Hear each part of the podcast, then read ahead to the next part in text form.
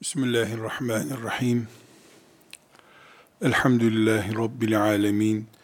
Ve sallallahu ve sellem ala seyyidina Muhammedin ve ala alihi ve sahbihi ecma'in. İlmi, alimi, talebeyi konuşuyoruz.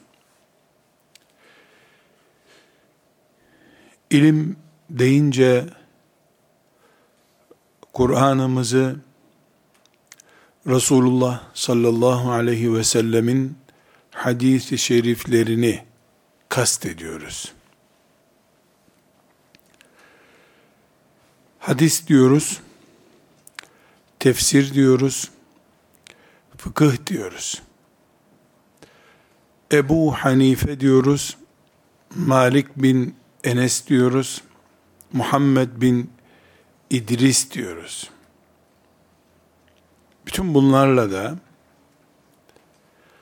Allah'ı, ahireti, cenneti arzuluyoruz.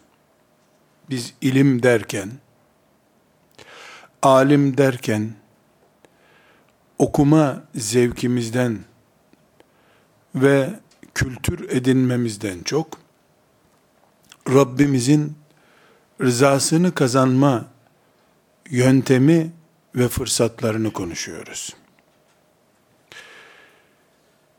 İlim, babalarımızın bankaya yatırdığı, daha sonra o vefat edince, büyümüş olarak, çoğalmış olarak bize gelen bir hazinenin adı değil.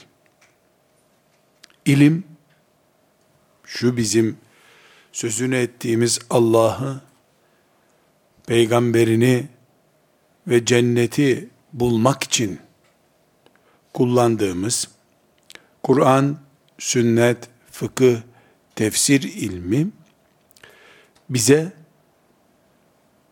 elden ele taşınarak getirildi. Hadis-i şerifler de öyle geldi. Kur'an ve tefsirleri de o şekilde geldi. Elden ele taşınması, ellerden birisinde şüphe söz konusu ise, ilimde de, bizim elimizdeki ilimde de, bir şüphenin ihtimal olması sonucunu getirir. Bugün Müslümanlar olarak biz üzerimizdeki musibetleri, başımızı saran kara bulutları değerlendirirken, geçmişimizdeki bizden önceki nesilleri eğer tanımazsak, Bugün İslam'ın miladının 15. asrında yaşıyoruz. Birinci asır, ikinci asır, üçüncü asır, özellikle bu üç asrı tanıyamazsak, bilemezsek, elden ele taşınarak bize getirilen ilmi de kapalı bir kutu olarak tutarız. Birisi çıkıp bu sizin elinizde tuttuğunuz ilim tefsiriyle, hadisiyle, fıkhıyla, akidesiyle bir yerdeki filan karışıklıktan dolayı orijinal değildir dediğinde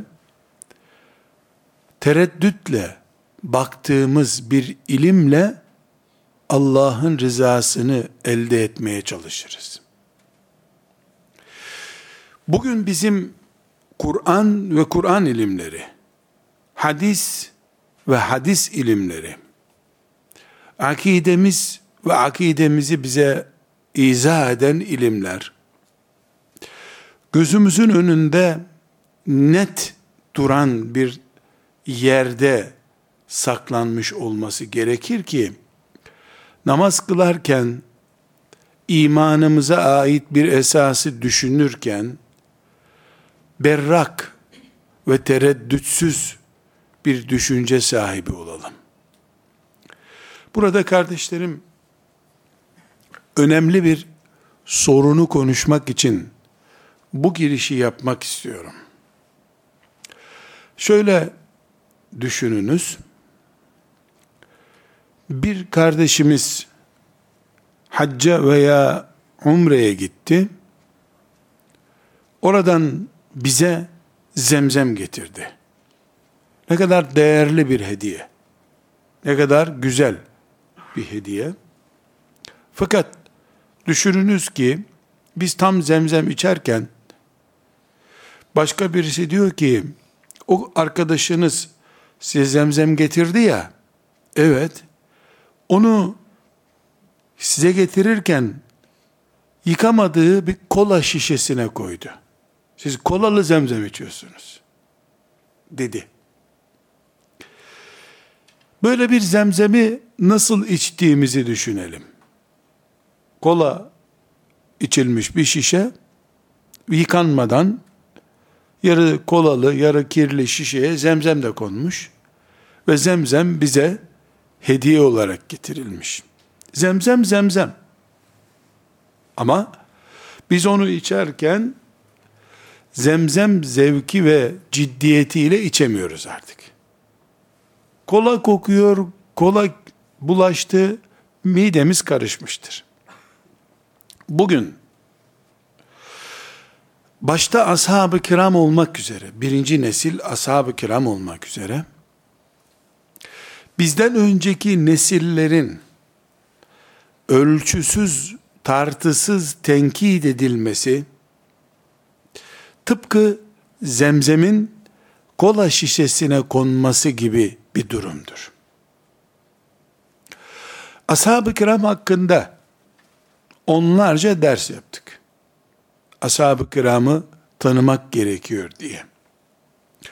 Onları masum görmeden ama seviyemize de indirmeden anlamaya çalıştık. Burada bugün bu dersten itibaren Emeviler isimli İslam tarihinin ikinci basamağını oluşturan ve bugünkü tefsirinden, fıkhından, akidesine, hadisine kadar hemen hemen bütün ilim dallarında, tarih ilminde, her ilim dalında etkileri bulunduğunu bildiğimiz bir nesli konuşmamız gerekiyor. Burada neden bunları konuşuyoruz?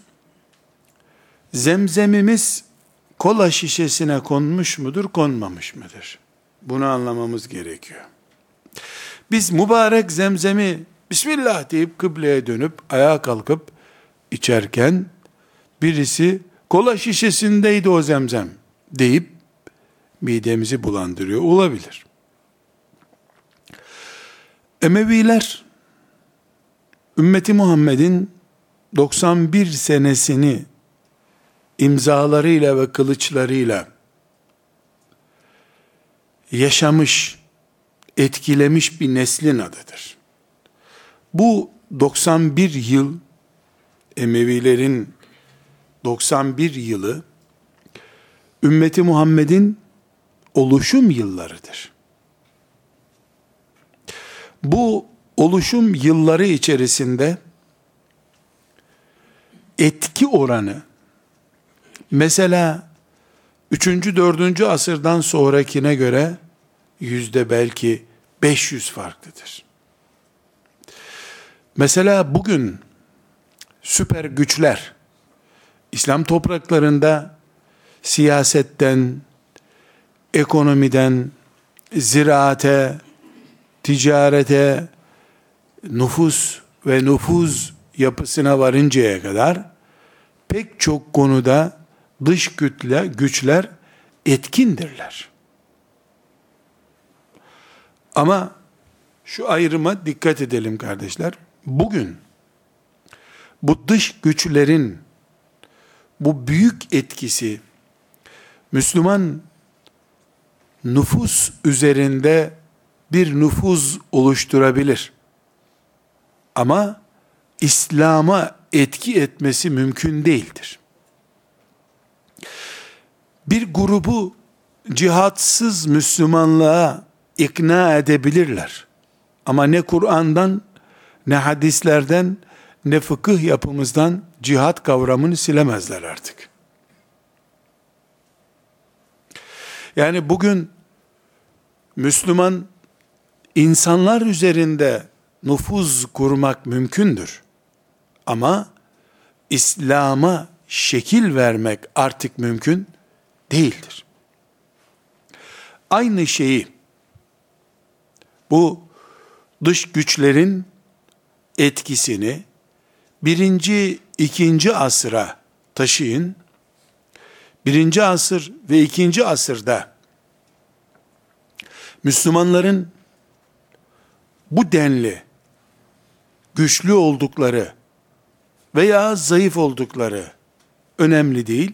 Bir dönemde dış güçlerin İslam'a müdahale ettiğini düşünelim. Bugünkü gibi.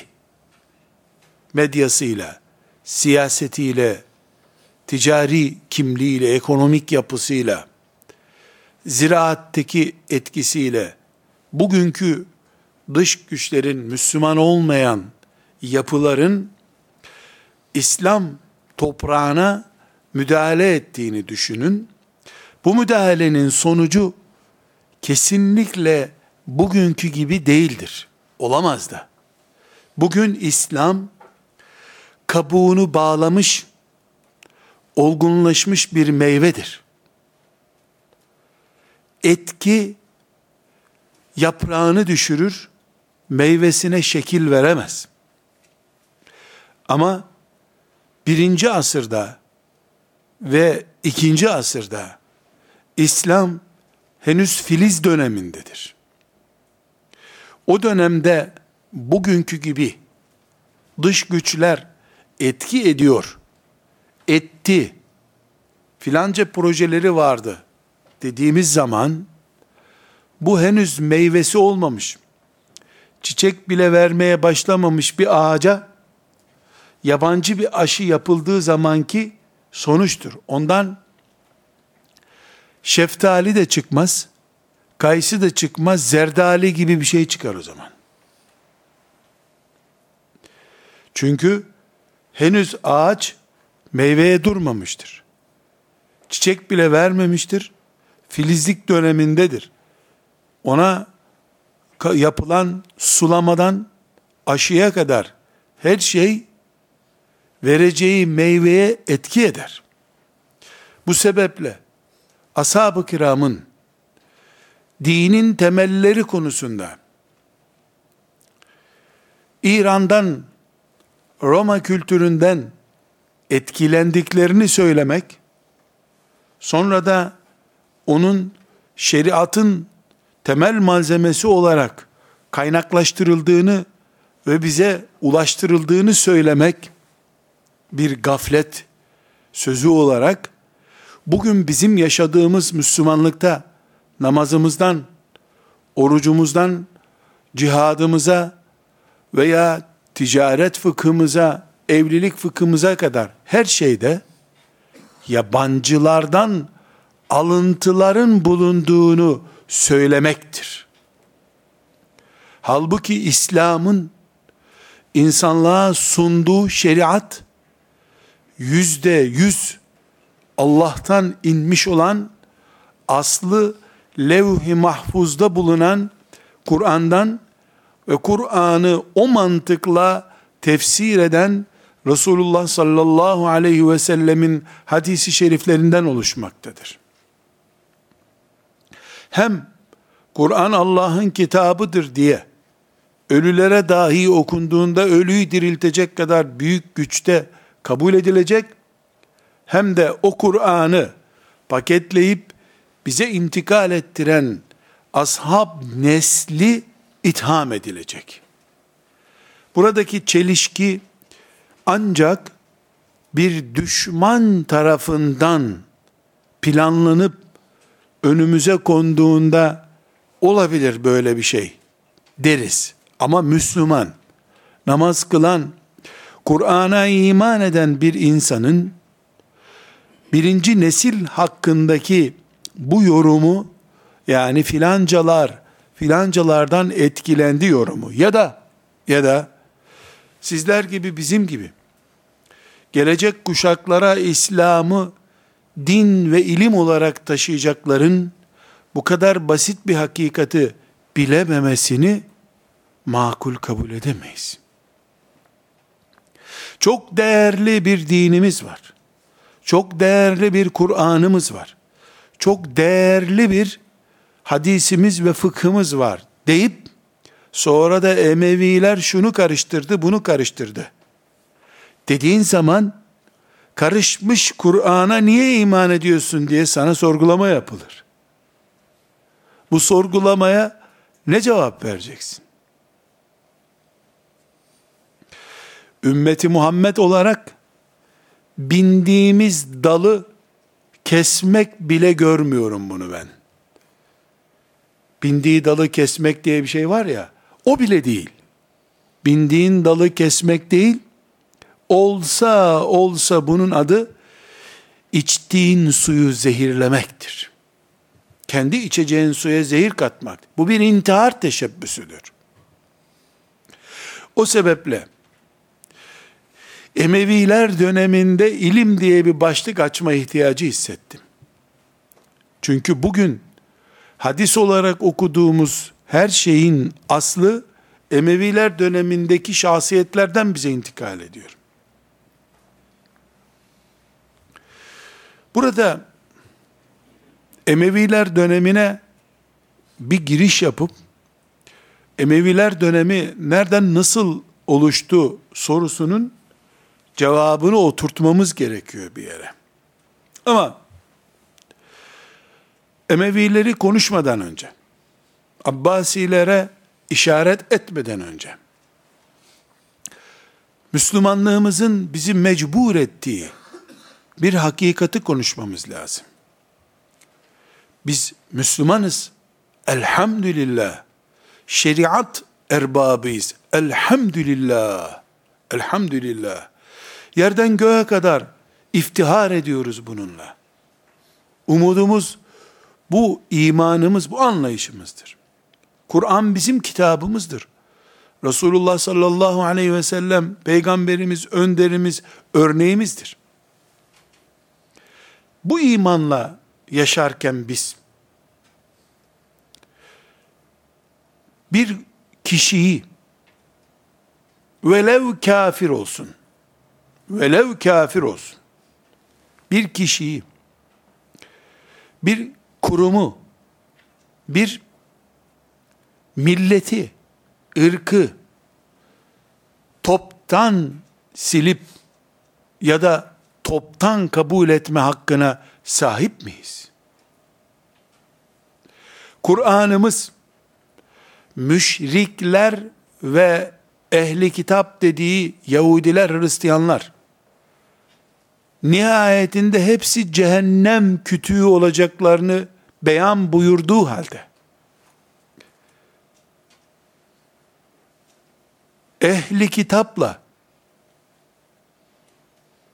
müşrikleri aynı tutuyor mu? Ehli kitapla daha nazik konuşun demiyor mu Kur'an? Uyduruk da olsa, muharref de olsa, neticede elinde bir kitap bulunanı bir gömlek daha iyi gavur görmüyor mu Kur'an-ı Kerim? Gavurlukları gavurluk. Ama bir kategori koyuyor ortaya.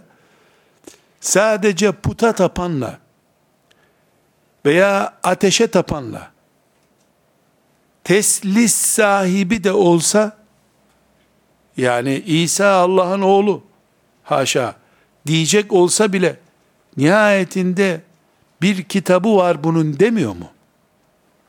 şeriatımız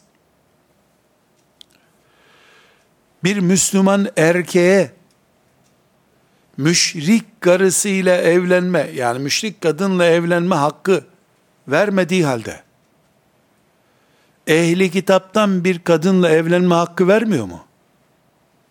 Birini Müslümanın yatak oda arkadaşı dahi kabul etmiyor, evlilik hakkı tanımıyor, öbürüne evlenilebilir bununla diyor. Demek ki dinimiz kafirler arasında bile bir farklılık görüyor. Kur'an'ın açık saçık emirleri var bu konuda. Ve la ecrimennekum şena'anu kavmin ala alla ta'dilu. Bir milletin kötülüğü sizin adil davranmanızı engellemesin. Allah'ın emri bu.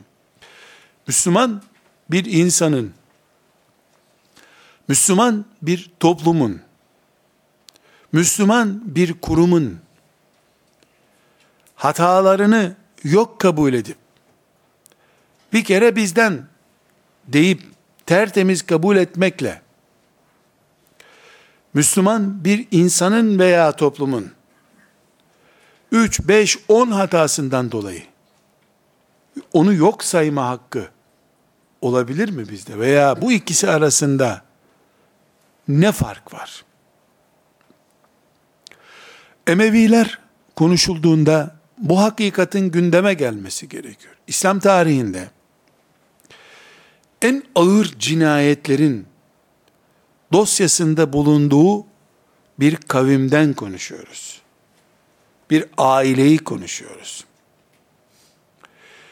Emevi demek Resulullah sallallahu aleyhi ve sellem Efendimizin torunu Hüseyin'in hunharca şehit edilmesi demek. Onun gibi bir cinayet de ki genelde pek gündeme gelmiyor. Efendimiz sallallahu aleyhi ve sellemin torununun şehadetinden az bir zaman sonra Medine-i Münevvere'nin Medineliler itaat etmiyorlar diye hunharca yağmalanması ve Medine'de büyük bir katliam yapılmasıdır.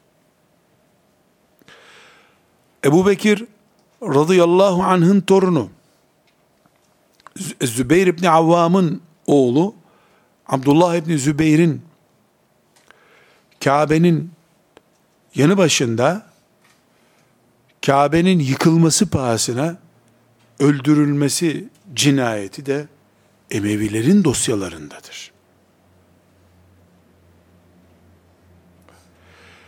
Bunun gibi Emevilerin dosyası karıştırıldığında epey karışık dosyalar söz konusudur.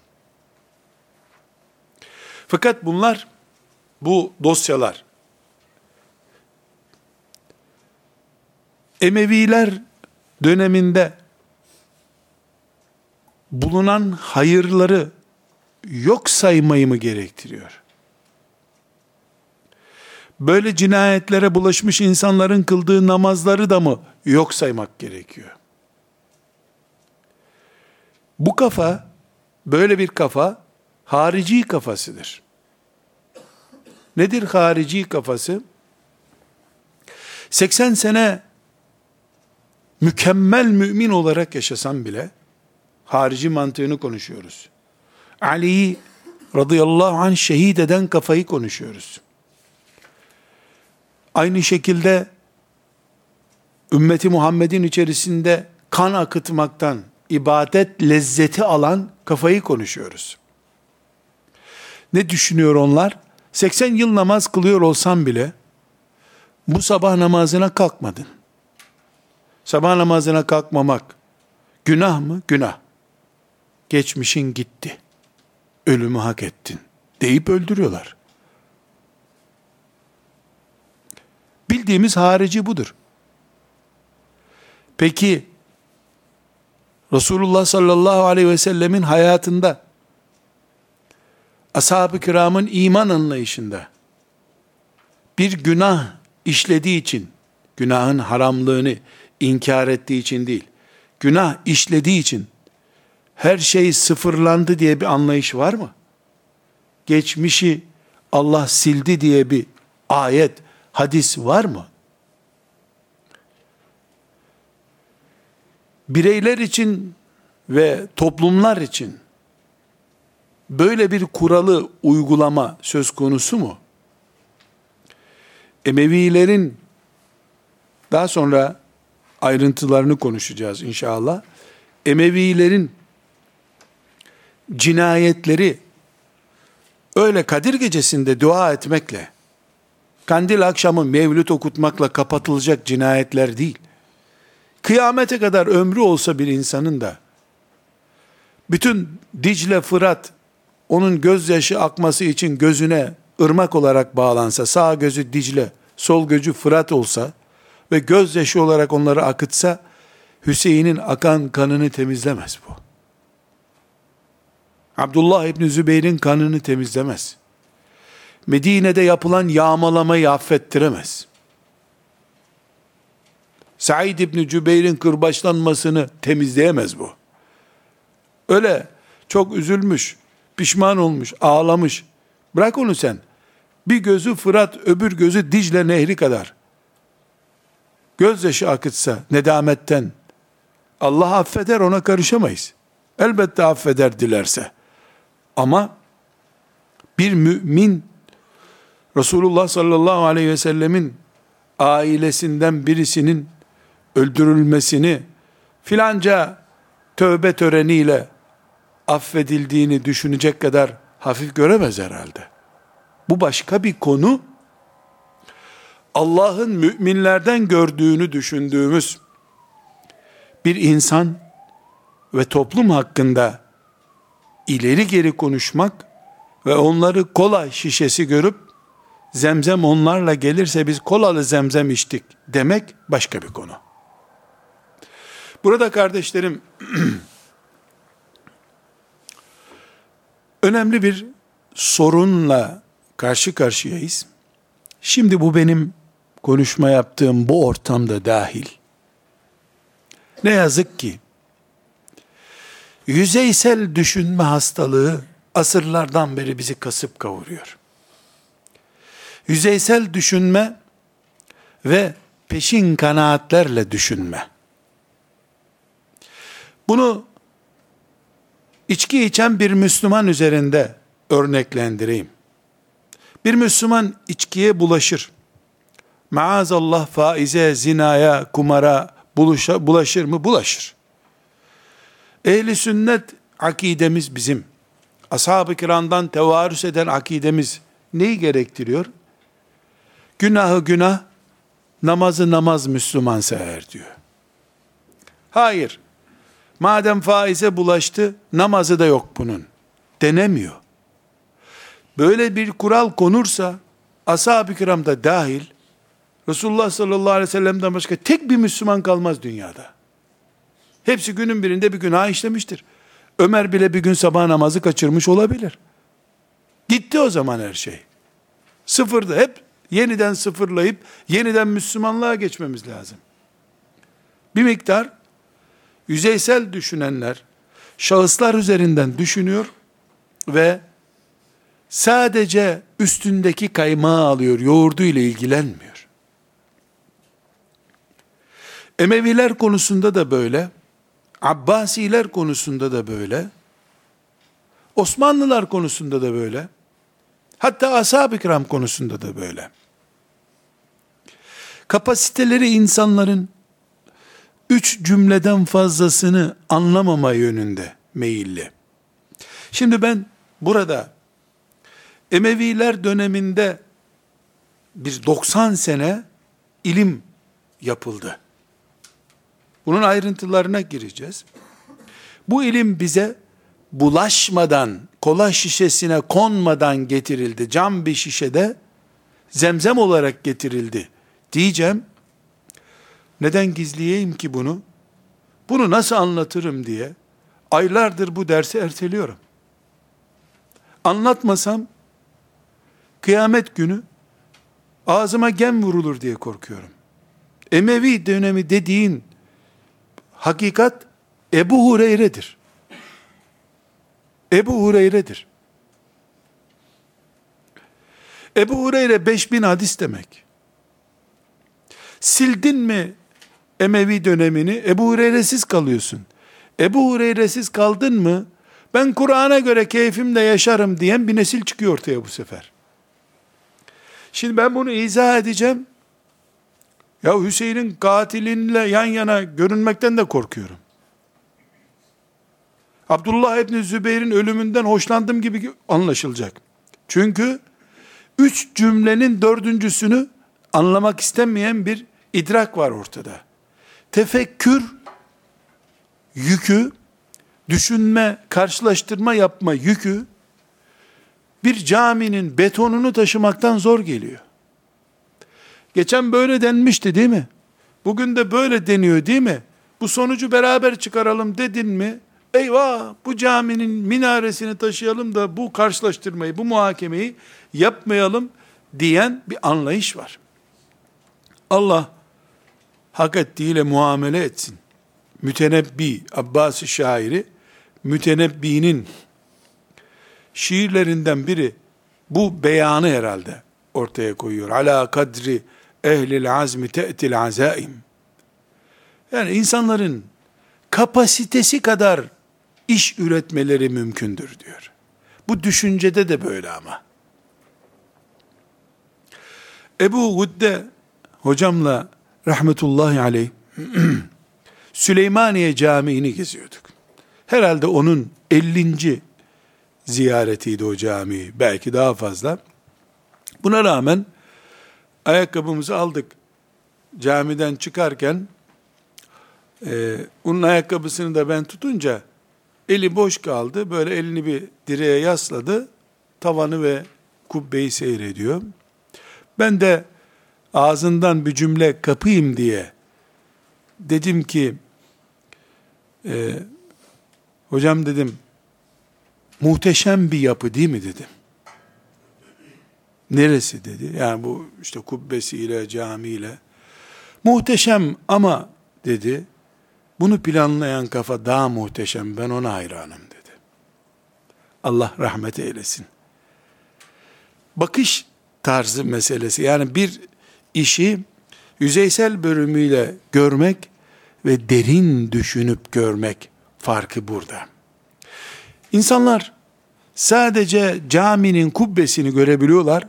O kubbeyi planlayan mimarı göremiyorlarsa eğer, işte yüzeysel bakış dediğim bu. Emevi diye bir düşman üretiyorsun. Düşmanlığı hak etmiş bir yer ve zemin olmak ayrı bir konu. Adalet merkezi görmüyoruz kendimizi biz. Allah'a bırakılmış dosyalara dışarıdan müdahale etme hakkımız olmadığını düşünüyorum. Allah'a kalmış dosyalar bunlar. Üzerinden asırlar geçmiş. Üzerinden nesiller geçmiş. Biz bir dosyanın bize ait etkilerini konuşuyoruz. Burada ben sadece elimizdeki içeceğimiz zemzem suyu kola şişesinde midir? Bunu konuşmak istiyorum. Emevi neslini, sultanlarını aklamak gibi bir derdim yok. Aklanmalarını haklı da bulmuyorum. Zulümleri kıyamete kadar yankı yapacak bir zulümdü. Cinayetleri affedilebilir, savunulabilir bir cinayet değil. Yorum yapılabilir bir şey değil. O cinayetler Allah'a kaldı. Ayrı bir konu.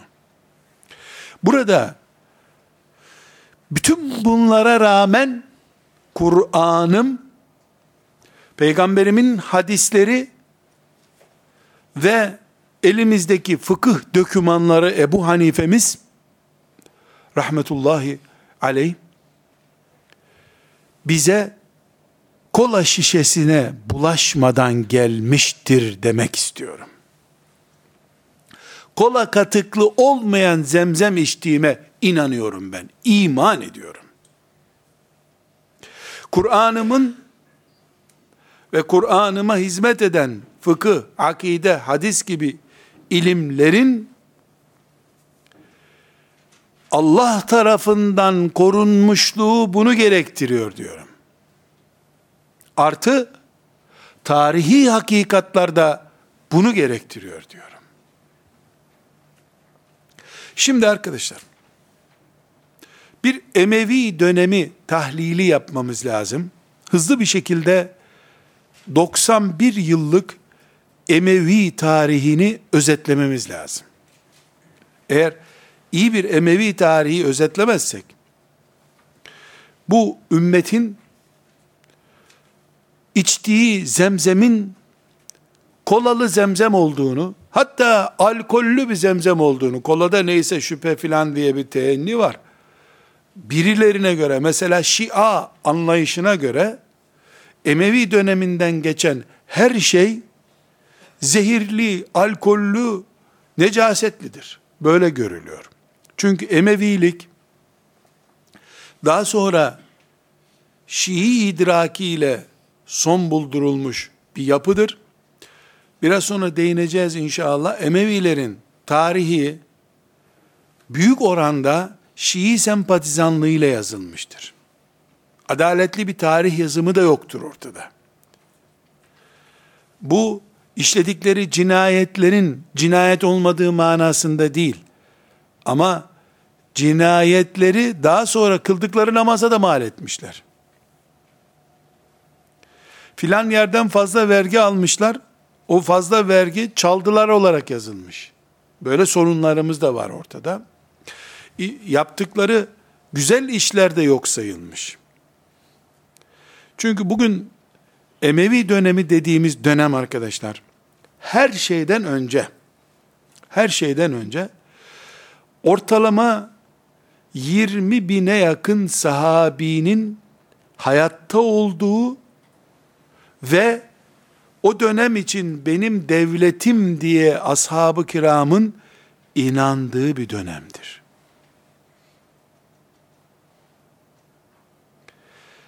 Sadece Resulullah sallallahu aleyhi ve sellem Efendimizin torunu Hüseyin ve Abdullah İbni Zübeyir gibi iki, tarihi kayıtlarda beşe çıkmıyor bu. Sahabi, ashab-ı kiramın devamı olan Muaviye sonrası için, çünkü 91 senenin 20 senesi Muaviye radıyallahu anh'a ait dönemdir. Muaviye dönemi Hüseyin de dahil, Abdullah İbni Zübeyir de dahil, bütün ashab-ı kiramın kabul ettiği dönemdir. Emevi döneminin 91 senesinin 70 senesinde diğer ashab-ı kiram var, 2-3 sahabinin desteği yok. Emevi dönemi diye karaladığımız dönem yok. Evimizi basan hırsız dönemidir bu diyecek olursak eğer, burada ortalama 10 bin ile 20 bin arasındaki bir rakama ulaşan sahabi hayattaydı henüz. Bu kadar büyük bir neslin, sahabe neslinin ki yağcılık yapmaktan asla haz almayan bir nesil, hak görmediğine ölüm pahasına bile hak demeyen bir nesil söz konusu ashab-ı kiram nesli. Bu nesil Emevi dönemini yok saymamıştır. Bugün biz sahabi değiliz. Sahabeden 13 nesil sonra geldik. Bugün biz lanetli dönem, yok dönem, olmaz olası dönem dersek eğer, Emevi dönemi için, bize Kur'an getiren, taşıyan nesil, ashab-ı kirama yer bulmak zorundayız o zaman. Bizim cani, zalim ve olmaması gereken işgalci güç olarak gördüğümüz nesli onlar başlarında lider olarak gördüler. Öyle üniversite kütüphanesine oturup ya da ofisinde bilgisayarın karşısına geçip sildirdik la Emevileri demekle olup bitmiyor bu iş. Elbette silinmesi gereken pozisyonlarda duruyorlar Emeviler. Ama sildim nasıl diyorsun ya vaka bu. Sildin mi onları parafe eden ashab-ı kiramı da silmiş oluyorsun. Bir. İki, daha sonra ayrıntılarda göreceğiz. Tipik bir mucize olarak, tipik bir mucize olarak Resulullah sallallahu aleyhi ve sellem Efendimiz Emevi dönemine işaret etmiştir. Hem de yıl vererek, tarih vererek, isim zikrederek.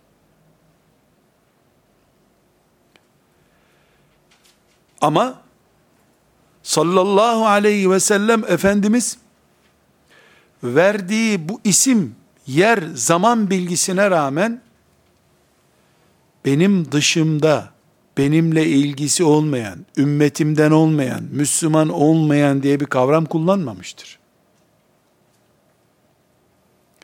Göreceğiz. Ammar İbni Yasir öldürülecek diyor.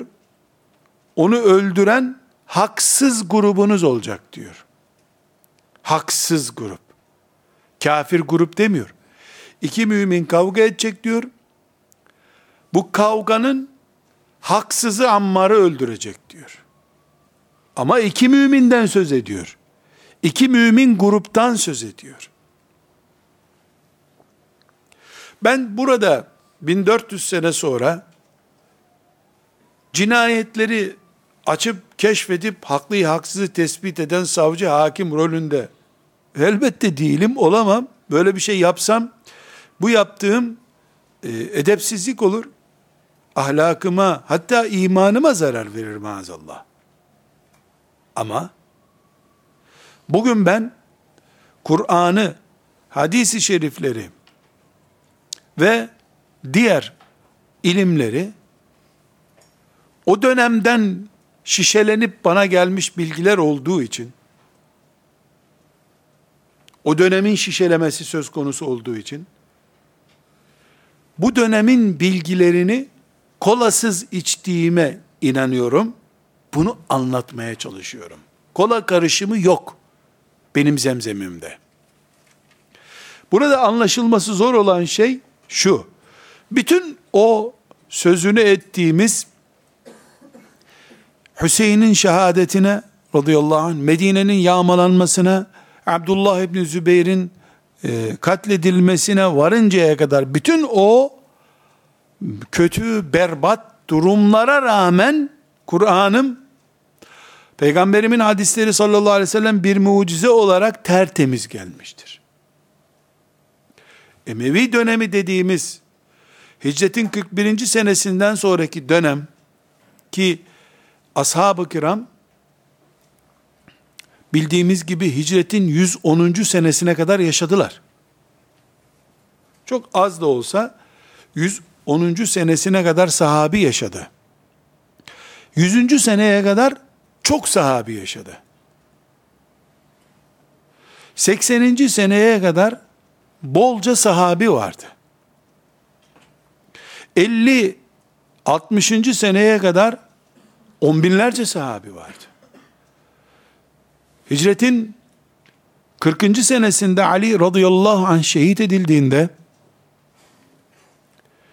en az 20 bin sahabi sağdı. Hiç yoksa 20 bin sahabeye yakın sağdı. Emevi dönemi 41'de başlıyor. 132'de bitiyor. 91 sene.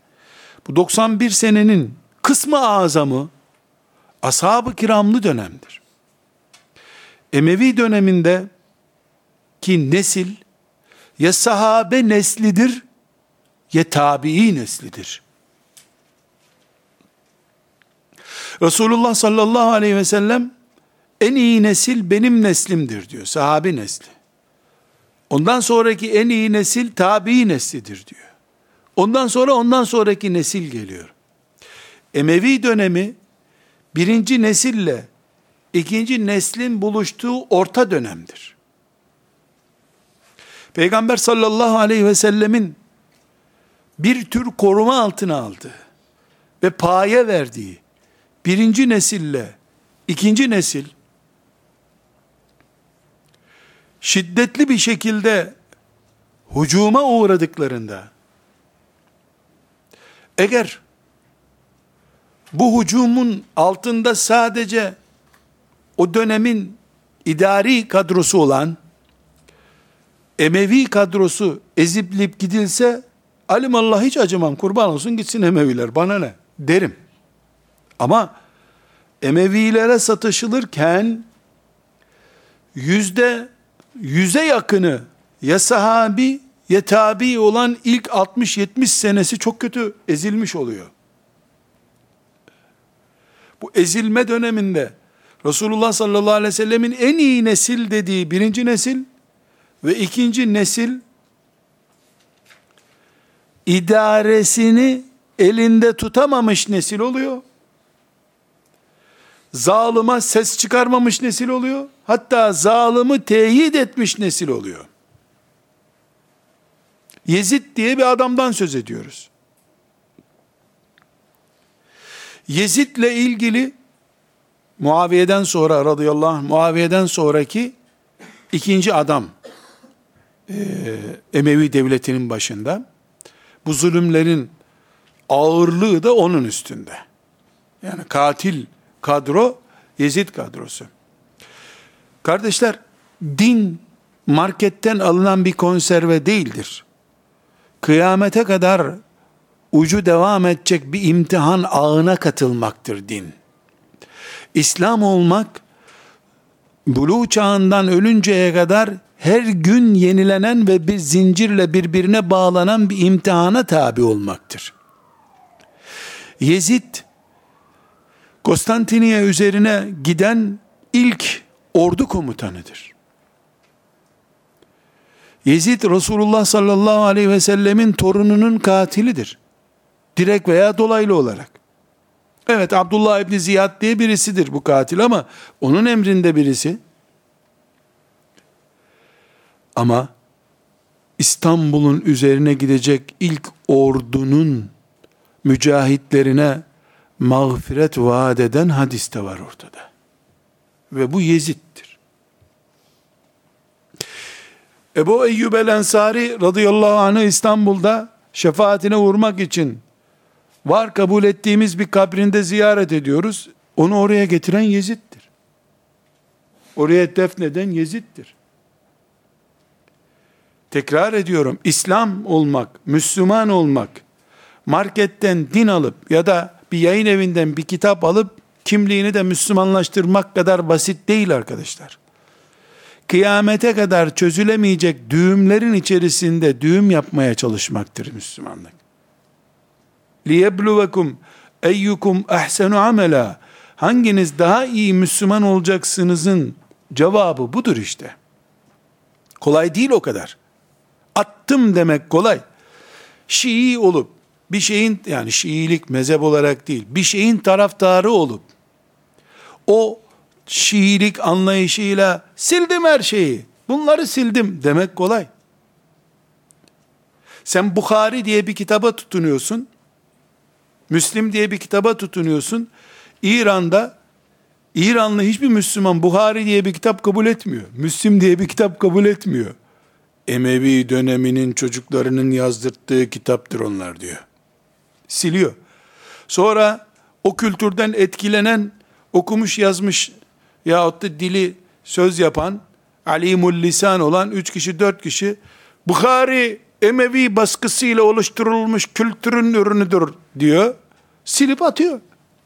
Sildin mi Buhari'yi tabi ondan sonra namazı takla atarak da kılsan olur. Çünkü Kur'an-ı Kerim'de takla atma diye bir bölüm yok. Tadili erken Kur'an-ı Kerim'de yok. Dolayısıyla seri bir şekilde kültür fizik yapar gibi de namaz kılabiliyorsun ondan sonra. Boşuna şeytan Buhari ile uğraştırtmıyor. Müslim'le uğraştırtmıyor. Buhari ile uğraşabilmek için de bin senedir belki şeytan Emevi düşmanlığı yaptırtırıyor. Oturttuktan sonra Emevi düşmanlığını o saltanat dönemidir bilmem nedir diye oluşturttuktan sonra kafalarda ondan sonra da rahat bir şekilde sil silebildiğin kadar. Kur'an-ı Kerim'in üstündeki harekeleri de haccaç koydurttu zaten. Haccaç da zalim oğlu zalim. E tamam da hep sil gitsin hepsini. Burada çok ciddi bir imtihanı bir konferans konusu kadar basit görüp görmediğimiz önemli kardeşlerim. Yani çok daha basitini örneklendireyim. Biz Uhud savaşını şuradaki en genç kardeşime bir özetlesene desem, belki de önce mendilini çıkarır. Nasıl olsa Hamza'nın Musab'ın şehadetiyle ağlayacağım diye. İşte Hamza'yı şöyle ciğerlerini söktüler. İşte 70 kişi şehit oldu. Efendimiz de yaralandı filan. Seyit Kutup öyle yorumlamıyor ama. Rahmetullahi aleyh. Ne diyor? Özet olarak yorum yapayım. Uhud olmasaydı İslam bugünlere gelmezdi diyor. Uhud'daki hezimet ashab-ı kiramın ayağını yere basmasını sağladı diyor. İşin ciddi olduğunu anladılar. Bedir'deki gibi böyle meleklerin desteğiyle değil, onların gayretiyle İslam'ın ilerleyeceğini anladılar. Onlar bir Bedir örneği daha bekliyorlardı Uhud'da, öyle olmadı. Müşrikler de Muhammed'in işi kolaymış haşa aleyhisselam deyip şaraba verdiler kendilerini. Beş sene sonra da İslam ordusu Mekke'ye gelince büyük fetih gerçekleşti. Ve böylece Uhud nimete dönüştü diyor. Gerçek kafayla baktığında bizim 1400 senedir Hamza'nın ciğeri diye ağıtlar yakıp ağlayarak matemler tutarak hala Hamza'nın ciğeri Musab'ın kolu diye e, matem tuttuğumuz bir ortamdan derin düşünen biri asıl büyük nimetin altyapısı olarak görüyor Uhud'u. Elbette la teşbih ve la temsil diyerek bile Hüseyin'in şehadeti der böyledir demiyorum. Kardeşler sık sık bu ikazları yapmak zorunda hissediyorum kendimi. Çünkü insanlar bir bütünün içinden bir vida alıp bu odur diyor. Yani bu verdiğim örnekler, rızamı gösteren örnekler, tercihimi gösteren örnekler değil. Ortada bir hakikat var. Tefekkürümüzün derin olmasını sağlamak için bunu öne sürüyorum veyahut da örnek olarak veriyorum. Şimdi kardeşlerim, 41 hicretin 41. senesinde e, ayrıntılarını zikredeceğimiz şekilde Emevi devleti resmen ümmeti Muhammed'in devleti oldu. Ümmeti Muhammed'in devleti oldu. Bu basit bir cümle değil. Çünkü ümmeti Muhammed'in devleti olduğuna dair ilk imzayı Resulullah sallallahu aleyhi ve sellemin torunu Ali'nin oğlu Hasan attı. Radıyallahu anhuma. Bu ümmetin devletidir bu dedi. Emevi yok demek Resulullah'ın torunu Hasan yok demektir. Ya o zaman bu kadar karışıklıklar nasıl anlaşılacak? Ne dedik? Konserve alarak, kütüphaneden kitap alarak İslam olunulmuyor.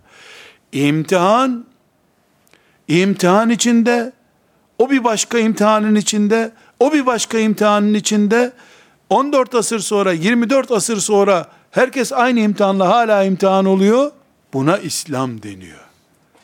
Öyle emekli olduktan sonra namaza başlıyorsun. Ramazanlarda da akrabaya iftar veriyorsun. E artık el ayak tutmayınca da hacca gidiyorsun. Ne büyük Müslümanlık elhamdülillah. Bu bizim romanımız. Biz yazdık bu romanı. Allah böyle bir romanı yazmadı. indirmedi.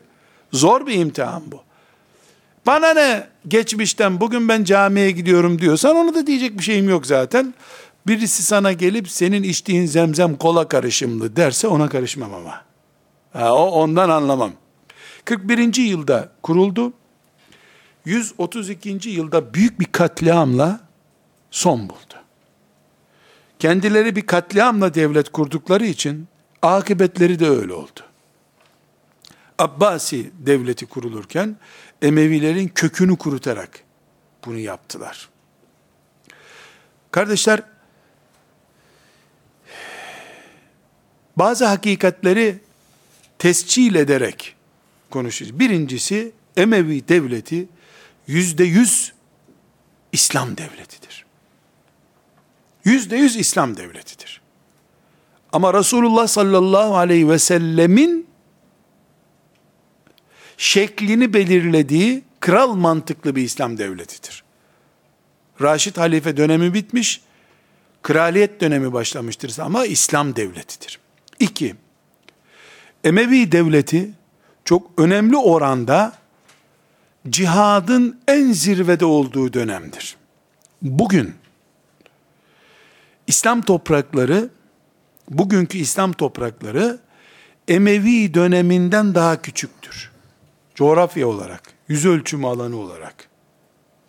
Emevilerin döneminde İslam'ın sınırı Fransa'ydı arkadaşlar.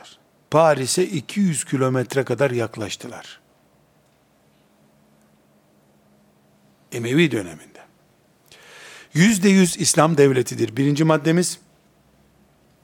İkincisi, cihadın zirvede olduğu bir dönemdir. Üçüncüsü, ırkçılık noktasıyla itham edilecek kadar ileri derecede Arapçanın ve Arapça kaynaklarının koruma altına alındığı bir dönemdir. Abbasi dönemi ise daha sonra 132'den sonraki dönemse böyle uyduruk bir ifadeyle light dönemdir.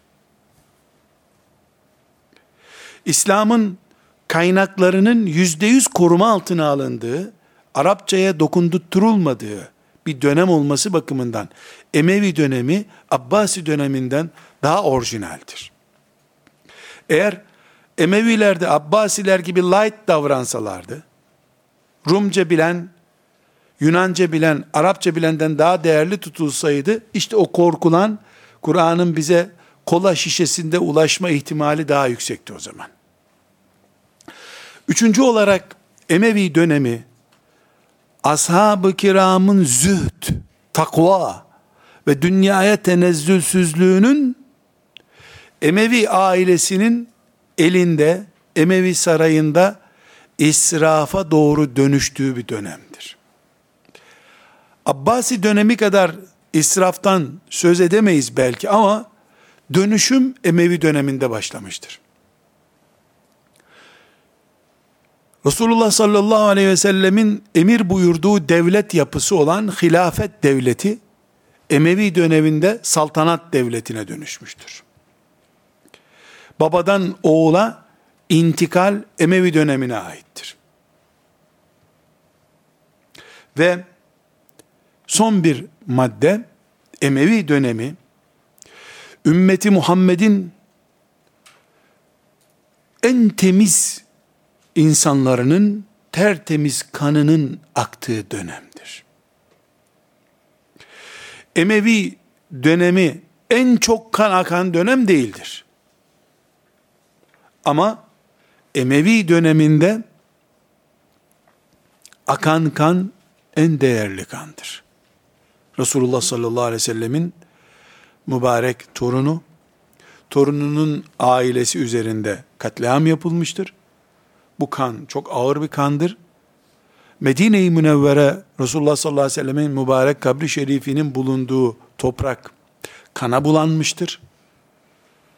Ve Abdullah İbni Zübeyir'in e, kurduğu bir devlet var. Bu devlet e, herhangi bir şekilde kana bulanarak kaldırılmak istenmiştir. O da Mekke'de gerçekleşmiştir. Mekke'de büyük bir katliam yapılmıştır. Diğer e, bunlar gibi olmayan ama yine katliam denecek, öldürme denecek olaylar var. Bunların toplamı Emevi devletini cihatta da zirvede, katliamda da zirvede tutmuştur. Ve bugün bize atsan atılmaz, bağrına bassan bağrına basılmaz bir devlet tipi bırakmıştır. Sallallahu aleyhi ve sellem ala seyyidina Muhammed ve ala alihi ve sahbihi ecma'in. Velhamdülillahi Rabbil alemin.